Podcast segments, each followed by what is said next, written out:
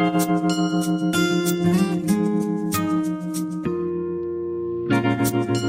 you.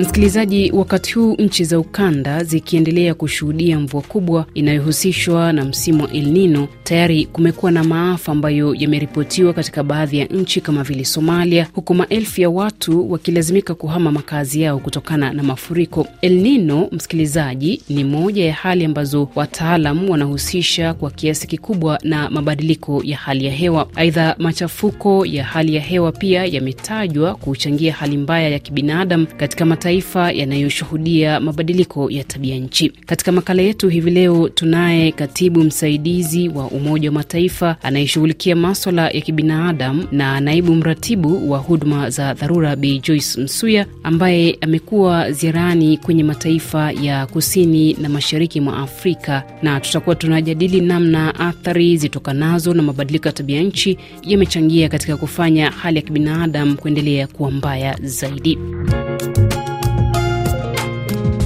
Mwanzo msikilizaji, tufahamu kuhusu ziara yake katika eneo la kusini na mashariki mwa Afrika. Ziara yangu ilikuwa ina majukumu matatu. Kwanza ni kabla ya huu mkutano wa COP28 ambao utafanyika Dubai, kuja kuonyesha kwamba bado nchi za upande huu zinaathirika na matatizo ya kubadilika kwa hali ya hewa, lakini pia kuonyesha na kutoa hali halisi ya vita ambavyo kwa mfano Mozambiki kusini, Msumbiji kusini vilikuwepo. Kuna mkoa unaitwa Cabo Delgado. Kwa hiyo nilianzia safari yangu Msumbiji, nikaenda Tanzania. Tanzania ilikuwa nikutane na waheshimiwa na serikali kujua wanaonaje ili suala la wakimbizi ambao wanatoka Democratic Republic ya Congo ambao wako Kigoma, ili tusikie jinsi gani tunaweza kuwasaidia, lakini pia kuhusu mambo ya mafuriko na ukame. Alafu niko hapa Kenya pia nimekutana na makamu wa rais na pia wanaosaidia kwenye jumuiya ya humanitarian kuona ni changamoto gani wanazipata hasa kwenye mfumo wa El Nino ambao unategemea kuja, lakini pia kujifunza na miezi michache ambayo imepita ya ukame Kenya, lakini pia kwenye ili bara la upande huu. Lakini nini uhusiano kati ya mabadiliko ya hali ya hewa na hali ya kibinadamu? Nianze kwa kusema kwamba ukitazama nchi nyingi za Kiafrika pia kuna wafugaji, kuna wakulima. Aa, tumebarikiwa kwa kweli kupata kwa mfano upeo wa bahari ya India, na haya mabadiliko ya hali ya hewa kutegemea yanavyoenda. Kwa mfano ukipata ukame, wakulima hawawezi kulima kupata chakula. Ukitazama kukiwa na mafuriko madaraja yanavunjika, barabara zinavunjika, na watu ambao wanaishi sehemu ambazo hakuna sehemu za kutoa maji, wengine wanazama. Kwa hiyo inaathiri binadamu. Nilivyokuwa kwa mfano Maputo, kulikuwa kuna mvua inanyesha sana, lakini kuna sehemu za Maputo wananchi walikuwa wanaishi nje, hawana nyumba.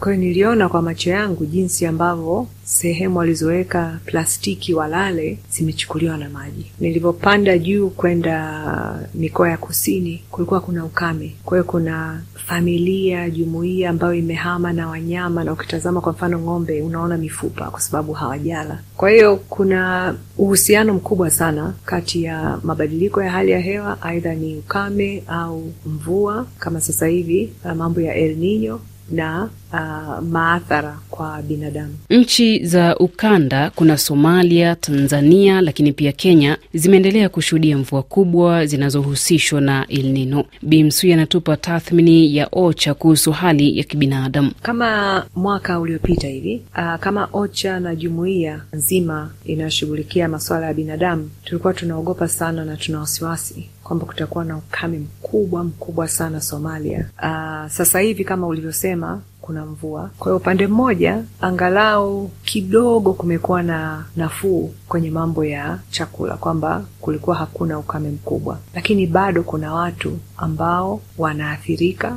na mvua na hawana chakula wengine, na sehemu nyingine za Somalia hawawezi kupata msaada kwa sababu bado kuna uh, usalama hauko sawa. Kwa hiyo hata OCHA na jumuiya ambazo tunafanya nao kazi hawawezi kufika kwa sababu hakuna. Kwa hiyo unaweza unaweza ukaona ukitazama namba zimeshuka kidogo kwa ajili ya ukame haukutokea kama ambavyo tulivyotegemea, lakini kwa sababu ya mafuriko, kuna wengine nyumba zao, kwa mfano watu ambao ilibidi wahame vijiji vyao kwa sababu ya vita, vimechukuliwa na maji. Tunachojaribu kusaidia kwa mfano, kwanza ni kutafuta pesa. Kwa hiyo kuna mfuko wa pesa unaitwa Somalia Humanitarian Fund.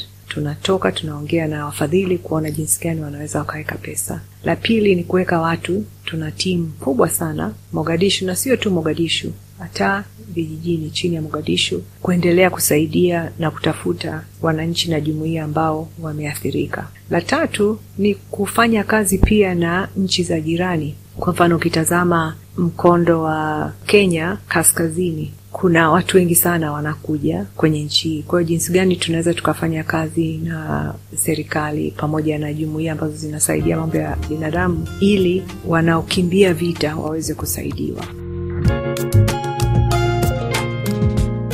Bara la Afrika limetajwa kuathirika zaidi na mabadiliko ya tabia nchi licha ya kuchangia kwa kiasi kidogo sana uh, uchafuzi. Ufadhili wa fedha kukabili athari hizi pia haujakuwa wa kuridhisha. Unafikiri nini imekuwa changamoto? Kabla sijajibu swali lako, ukitazama sasa hivi kwa mfano, kuna sehemu nyingi sana duniani ambazo zinahitaji msaada. Kwa hiyo tunachoona changamoto kubwa kubwa sana hapa, kwanza ni uwezo wa nchi kuweka fedha kuweka utaaluma uh, ili wa wapigane na mambo ya kwa mfano kama El Nino. La pili, wafadhili wengi, na sisi kazi yetu pia ni kuhamasisha wafadhili waweke pesa. Wana majukumu mengi, wanaangalia, je, hizi pesa kidogo ambazo wanazo wanaweza kuweka wapi? Waweke Ukraine, waweke Sudan, waweke wapi? Kwa hiyo kuna kama mashindano, kwa sababu vita ni vingi sana na watu wanaohitaji msaada ni wengi sana. Ukitazama kuna uh, tunatengenezaga kama mpango wa jinsi ya kusaidia kwa nchi nyingi, tunaita humanitarian response plan. Kwa nchi nyingi hiyo mipango, pesa ambazo zipo kusaidia ni chini ya asilimia arobaini duniani.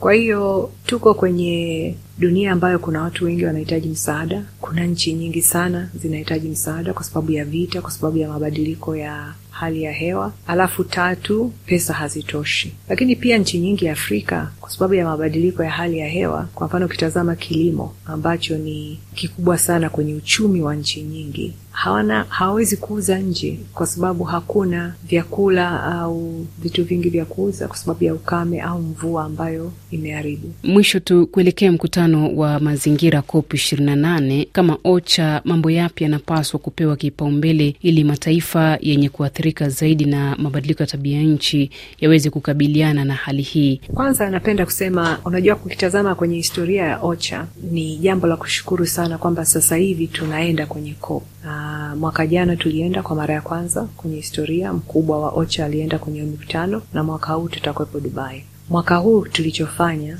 ni kuanza kufanya kazi na rais wa COP 28 serikali ya United Arab Emirates kuona ni jinsi gani mambo ya kibinadamu yanaweza kuweka kwenye ratiba ya mkutano wa COP 28. Kwa hiyo ukitazama tarehe tatu mwezi wa kumi na mbili wakati wa COP ni siku ambayo imewekwa pembeni kwa wanajumuiya wanaofanya kazi kwa masuala ya binadamu. Hilo kwa kweli ni, ni kitu muhimu sana la kufanya. La pili tunachotegemea ni kwamba hasa kwa bara la Afrika kutakuwa na maendeleo katika haya mazungumzo ya uh, pesa za wanaita loss and damage fund, jinsi gani ambavyo nchi za Kiafrika ambazo zinaathiriwa sana na mambo ya hewa lingine. Kwa hiyo pesa kwa loss and damage fund, lakini pia kwa kawaida tukusaidia nchi mambo ya mabadiliko ya hali ya hewa ni kitu kimoja ambacho tunategemea kitatoka. Cha pili ni mambo ya mipango, jinsi gani unaweza ukapanga miundombinu